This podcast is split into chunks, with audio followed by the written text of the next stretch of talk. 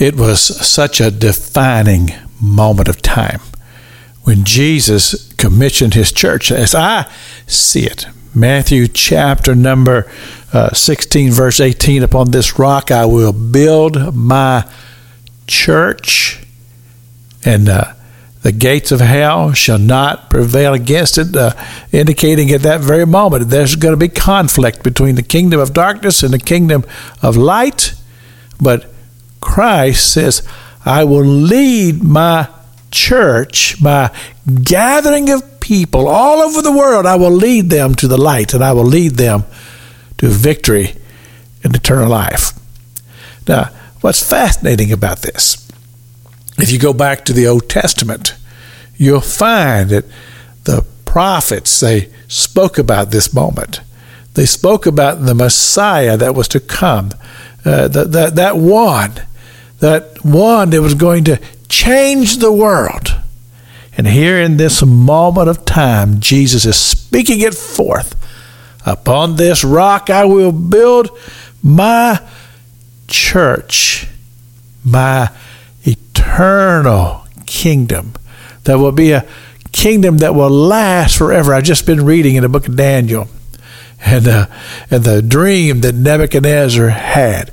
And he talked about the different kingdoms, and then he talked about that kingdom that will last forever, that will never end. And that is the kingdom that Jesus will establish.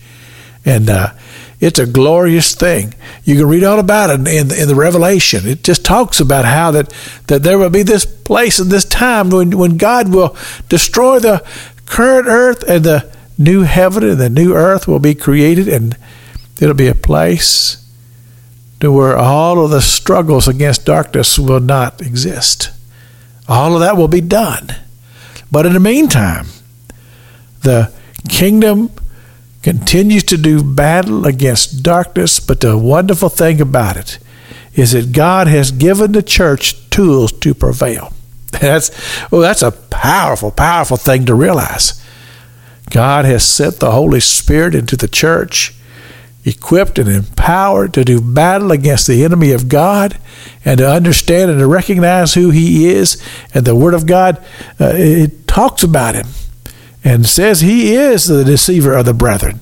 He is that person who will cause a person to lose his way if we're not vigilant. But yet, we have the ability to prevail because God has equipped us to do so. But it starts with this very definitive moment in each person's life, when spiritual eyes become open, and every individual begins to realize that they are spiritual and that they have the ability to embrace spiritual things. And it will begin to enlighten the eye and begin to enlighten the heart. And you see life from a different perspective because you don't see it as everything is carnal and it's all about the appeasement of the flesh and the senses. But it's about seeking spiritual things and allowing the Spirit of God to flow through you, and that we learn how to walk in this Spirit as the Scripture talks about.